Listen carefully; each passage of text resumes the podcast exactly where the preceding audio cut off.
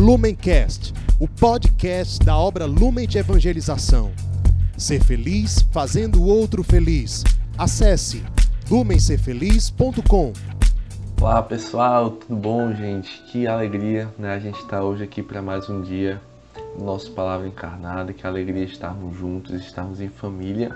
Nesta quinta-feira, dia 10 de junho, nós nos reunimos mais uma vez em nome do Pai, do Filho, do Espírito Santo. Amém. Vinde, Espírito Santo, e enchei os corações dos vossos fiéis e acendei neles o fogo do vosso amor. Enviai, Senhor, o vosso Espírito, e tudo será criado, e renovareis a face da terra. Oremos, ó Deus que instruíste os corações dos vossos fiéis com a luz do Espírito Santo, fazer que apreciemos retamente todas as coisas, segundo o mesmo Espírito, e gozemos sempre de suas consolações, por Cristo Senhor nosso. Amém. Bem, pessoal, nesta quinta-feira, né, a Santa Liturgia nos propõe o Evangelho que está lá no livro de Mateus, capítulo 5, versículos de 20 a 26. Vamos lá ler juntos. Naquele tempo, disse Jesus aos seus discípulos: Se a vossa justiça não for maior que a justiça dos mestres da lei e dos fariseus, vós não entrareis no reino dos céus. Vós ouvistes o que foi dito aos antigos: Não matarás. Quem matar será condenado pelo tribunal. Eu, porém, vos digo: todo aquele que se encoleriza com seu irmão será réu em juízo. Quem disser ao seu irmão patife será condenado pelo tribunal. Quem chamar o seu irmão de tolo será condenado ao fogo do inferno. Portanto, quando tu estiveres levando a tua oferta para o altar e ali te lembrares de que o teu irmão tem alguma coisa contra ti, deixa a tua oferta ali diante do altar e vai primeiro reconciliar-te com teu irmão. Só então vai apresentar a tua oferta. Procura reconciliar-te com teu adversário enquanto caminha contigo para o tribunal. Senão o adversário te entregará ao juiz, o juiz te entregará ao oficial de justiça e tu serás jogado na prisão. Em verdade, eu te digo, dali não sairás enquanto não pagares o último centavo. Meus irmãos, essas são para nós palavras da nossa salvação. Glória a vós, Senhor. Bem, pessoal, se o, este evangelho é né, muito forte, que ele está é um trecho né, daquele dos capítulos 5, 6, 7 do Evangelho de Mateus que trazem o Sermão da Montanha, né, que para muitos teólogos, né, para muitos que interpretam as Sagradas Escrituras, é o coração do Evangelho, né, é onde Jesus ele realmente derrama toda a sua doutrina, todos os seus ensinamentos, todo o cerne do seu coração, ele coloca ali naquele sermão. E aqui a gente vê mais uma vez, né? Jesus revelando, querendo, desejando revelar ali o rosto da misericórdia de Deus, né? O rosto da misericórdia do Pai. E assim pela experiência mesmo pessoal, acredito que não só eu, mas todos nós que temos uma experiência de amor com Deus, sabemos que somente conhece a Deus verdadeiramente quem prova da sua misericórdia. Somente pode dizer que conhece a Deus quem já se sentiu indigno daquele amor, quem já se sentiu não merecedor de ser chamado filho. Somente estes né, são capazes de entrar no coração de Cristo, né, que não é um coração para os grandes, mas para os pequenos não é o lugar para os entendidos, mas para os simples. Então Jesus ele vai mais uma vez ali revelando o que está no seu coração, né? E ainda na, trazendo a misericórdia, eu queria ler para vocês um trechinho desta é uma é uma carta, né? Uma chama bula, né? Que o Papa Francisco fez por ocasião do ano da misericórdia se chama O Rosto da Misericórdia e, e ele fala justamente isso, né? Ele fala o seguinte: misericórdia é o caminho que une Deus e o homem, porque nos abre o coração à esperança de sermos amados para sempre, apesar da limitação do nosso pecado. E eu lembro ainda aqui o Salmo ali 135, 136, que fica ali é, à medida que vai relembrando a história da salvação do povo de Deus, vai falando, porque eterna é a sua misericórdia, porque eterna é a sua misericórdia. Então, que nesse dia também nós possamos fazer memória da nossa história de salvação pessoal, de onde nos tirou o Senhor e louvá-lo, porque eterna é a sua misericórdia, porque a misericórdia do Senhor nos alcançou, me alcançou, me salvou. E hoje eu sou nova criatura pela graça de Deus, né?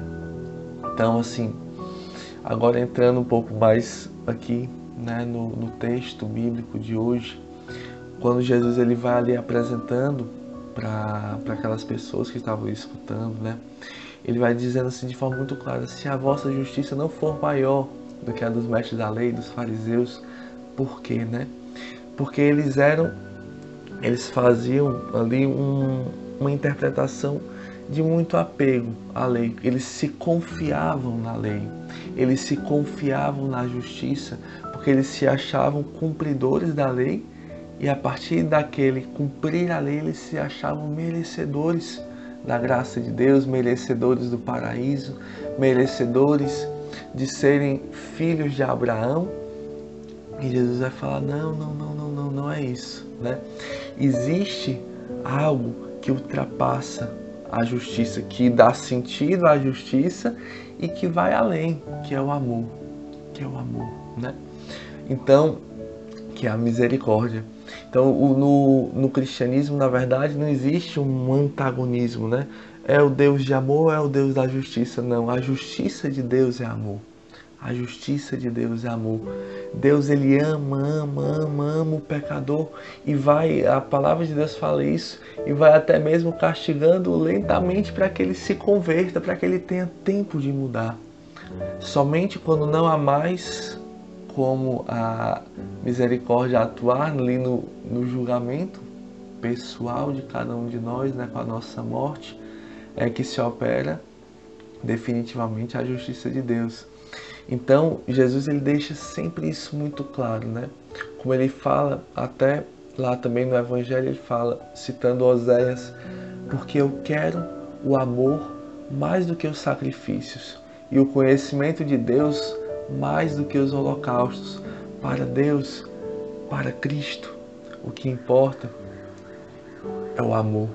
O que importa não aquele amor da boca para fora, mas o amor que se traduz em atos, o amor que se traduz em vida convertida, em vida ofertada, o amor que se, trans, se traduz em conhecimento de Deus, não um conhecimento superficial, mas aquele conhecimento que entra no coração de Cristo e que vai se realmente se, se assimilando a Cristo, vai assumindo o rosto de Cristo, né? vai se configurando a Cristo. Isso né, implica para a gente, né, discípulos de Jesus, cristãos, pessoas que buscam amar a Deus, que buscam se, se configurar a Cristo, implica para a gente uma coerência de vida. Né?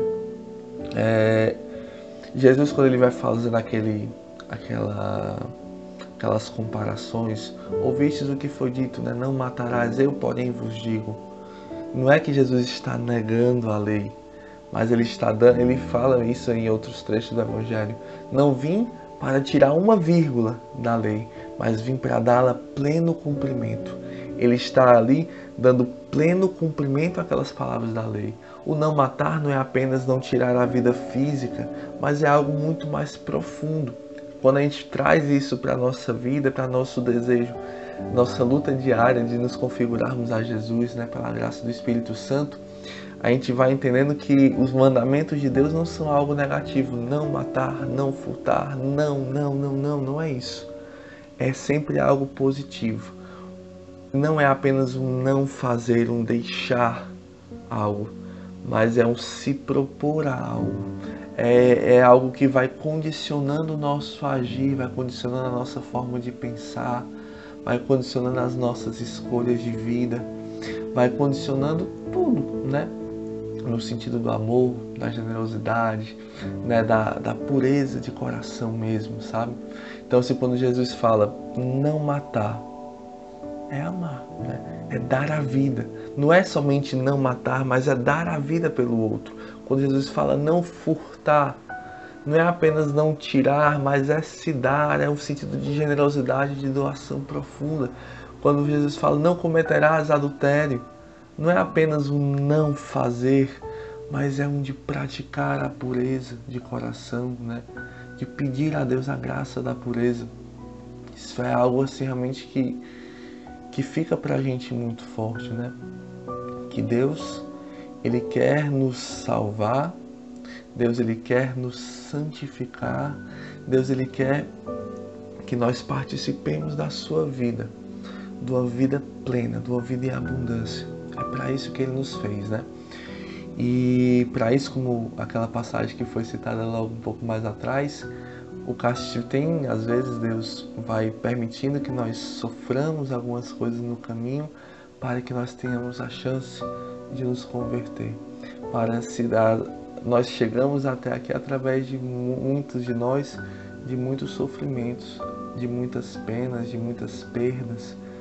Mas não é que Deus desejou o nosso sofrimento, mas Deus permitiu para que nós tivéssemos a oportunidade de mudar e de estarmos hoje aqui buscando este caminho de santidade, buscando este caminho de vida plena, né, de vida em abundância a, o castigo de Deus, né, assim por assim dizer, ele nunca é a última palavra, mas ele é apenas um caminho para nossa cura, para nossa conversão. E nesse sentido, né, ainda do desse julgamento de Deus, indo ali para o final do evangelho de hoje, quando Jesus fala e nos exorta a nos reconciliarmos com os nossos irmãos, urgentemente, urgentemente, né? Nós não sabemos quanto tempo nós temos. São, eu queria trazer para a gente aqui, né? Uma frase de São João da Cruz que fala assim: No entardecer da vida seremos julgados pelo amor. Muitas vezes nós podemos até escutar isso e, e ter ali um, um, uma certa acomodação, né? Ah, então Deus ele vai me perdoar, né? Deus ele vai não importa como eu esteja, não importa o que eu faça ou deixe de fazer, Deus vai me perdoar sim, meu irmão, Deus lhe perdoa. Mas a gente não pode tentar a Deus. E até mesmo esse temor do castigo, né? Por mais que não seja o desejo de Deus, que nós tenhamos medo dele, mas ele muitas vezes ele é também algo pedagógico. É algo pedagógico para a gente. Nos faz lembrar que existe sim Existe, como Jesus fala aí, uma prisão da onde nós não sairemos até pagar o último centavo, né? E quem pode pagar uma dívida dessa? Né?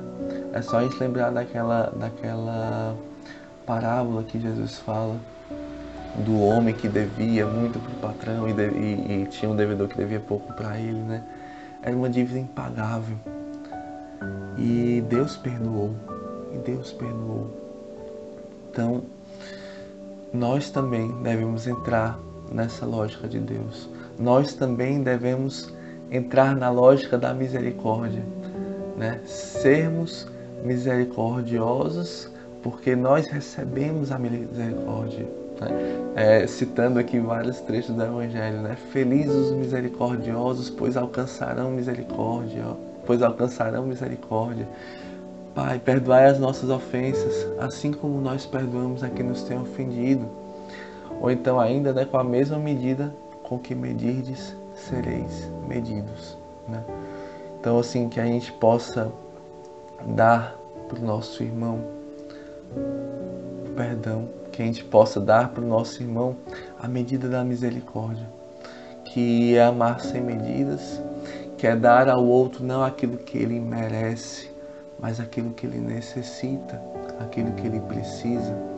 Então, se hoje o seu coração ainda está aí agarrado, né, segurando um perdão que você não quer dar, pense bem quanta coisa Deus já lhe perdoou, quanta coisa Deus já lhe curou, quanta coisa Deus já te converteu. Se Deus, né, que é perfeito, fez isso com você, meu irmão, fez isso comigo, quem somos nós, né, para não perdoarmos os nossos irmãos, não é verdade? Então que nós não percamos tempo. Nós não sabemos quanto tempo nós temos. Nós só temos o hoje para amar, para sermos fiéis e para correspondermos ao amor que Deus tem para conosco. Então, que a gente possa, juntos com Maria, buscarmos ter este coração misericordioso, um coração que faz memória de tudo aquilo que o Senhor já realizou em nossa vida. Como diz o salmista, louvai o Senhor porque Ele é bom, porque eterna é a sua misericórdia. Que Nossa Senhora nos ajude nesse caminho. Rezemos juntos. Ave Maria, cheia de graça, o Senhor é convosco. Bendita sois vós entre as mulheres, bendito é o fruto do vosso ventre, Jesus. Santa Maria, Mãe de Deus, rogai por nós, pecadores, agora e na hora de nossa morte. Amém. Em nome do Pai, do Filho e do Espírito Santo. Amém. Lumencast, o podcast da obra Lumen de Evangelização. Ser feliz fazendo o outro feliz. Acesse lumencerfeliz.com.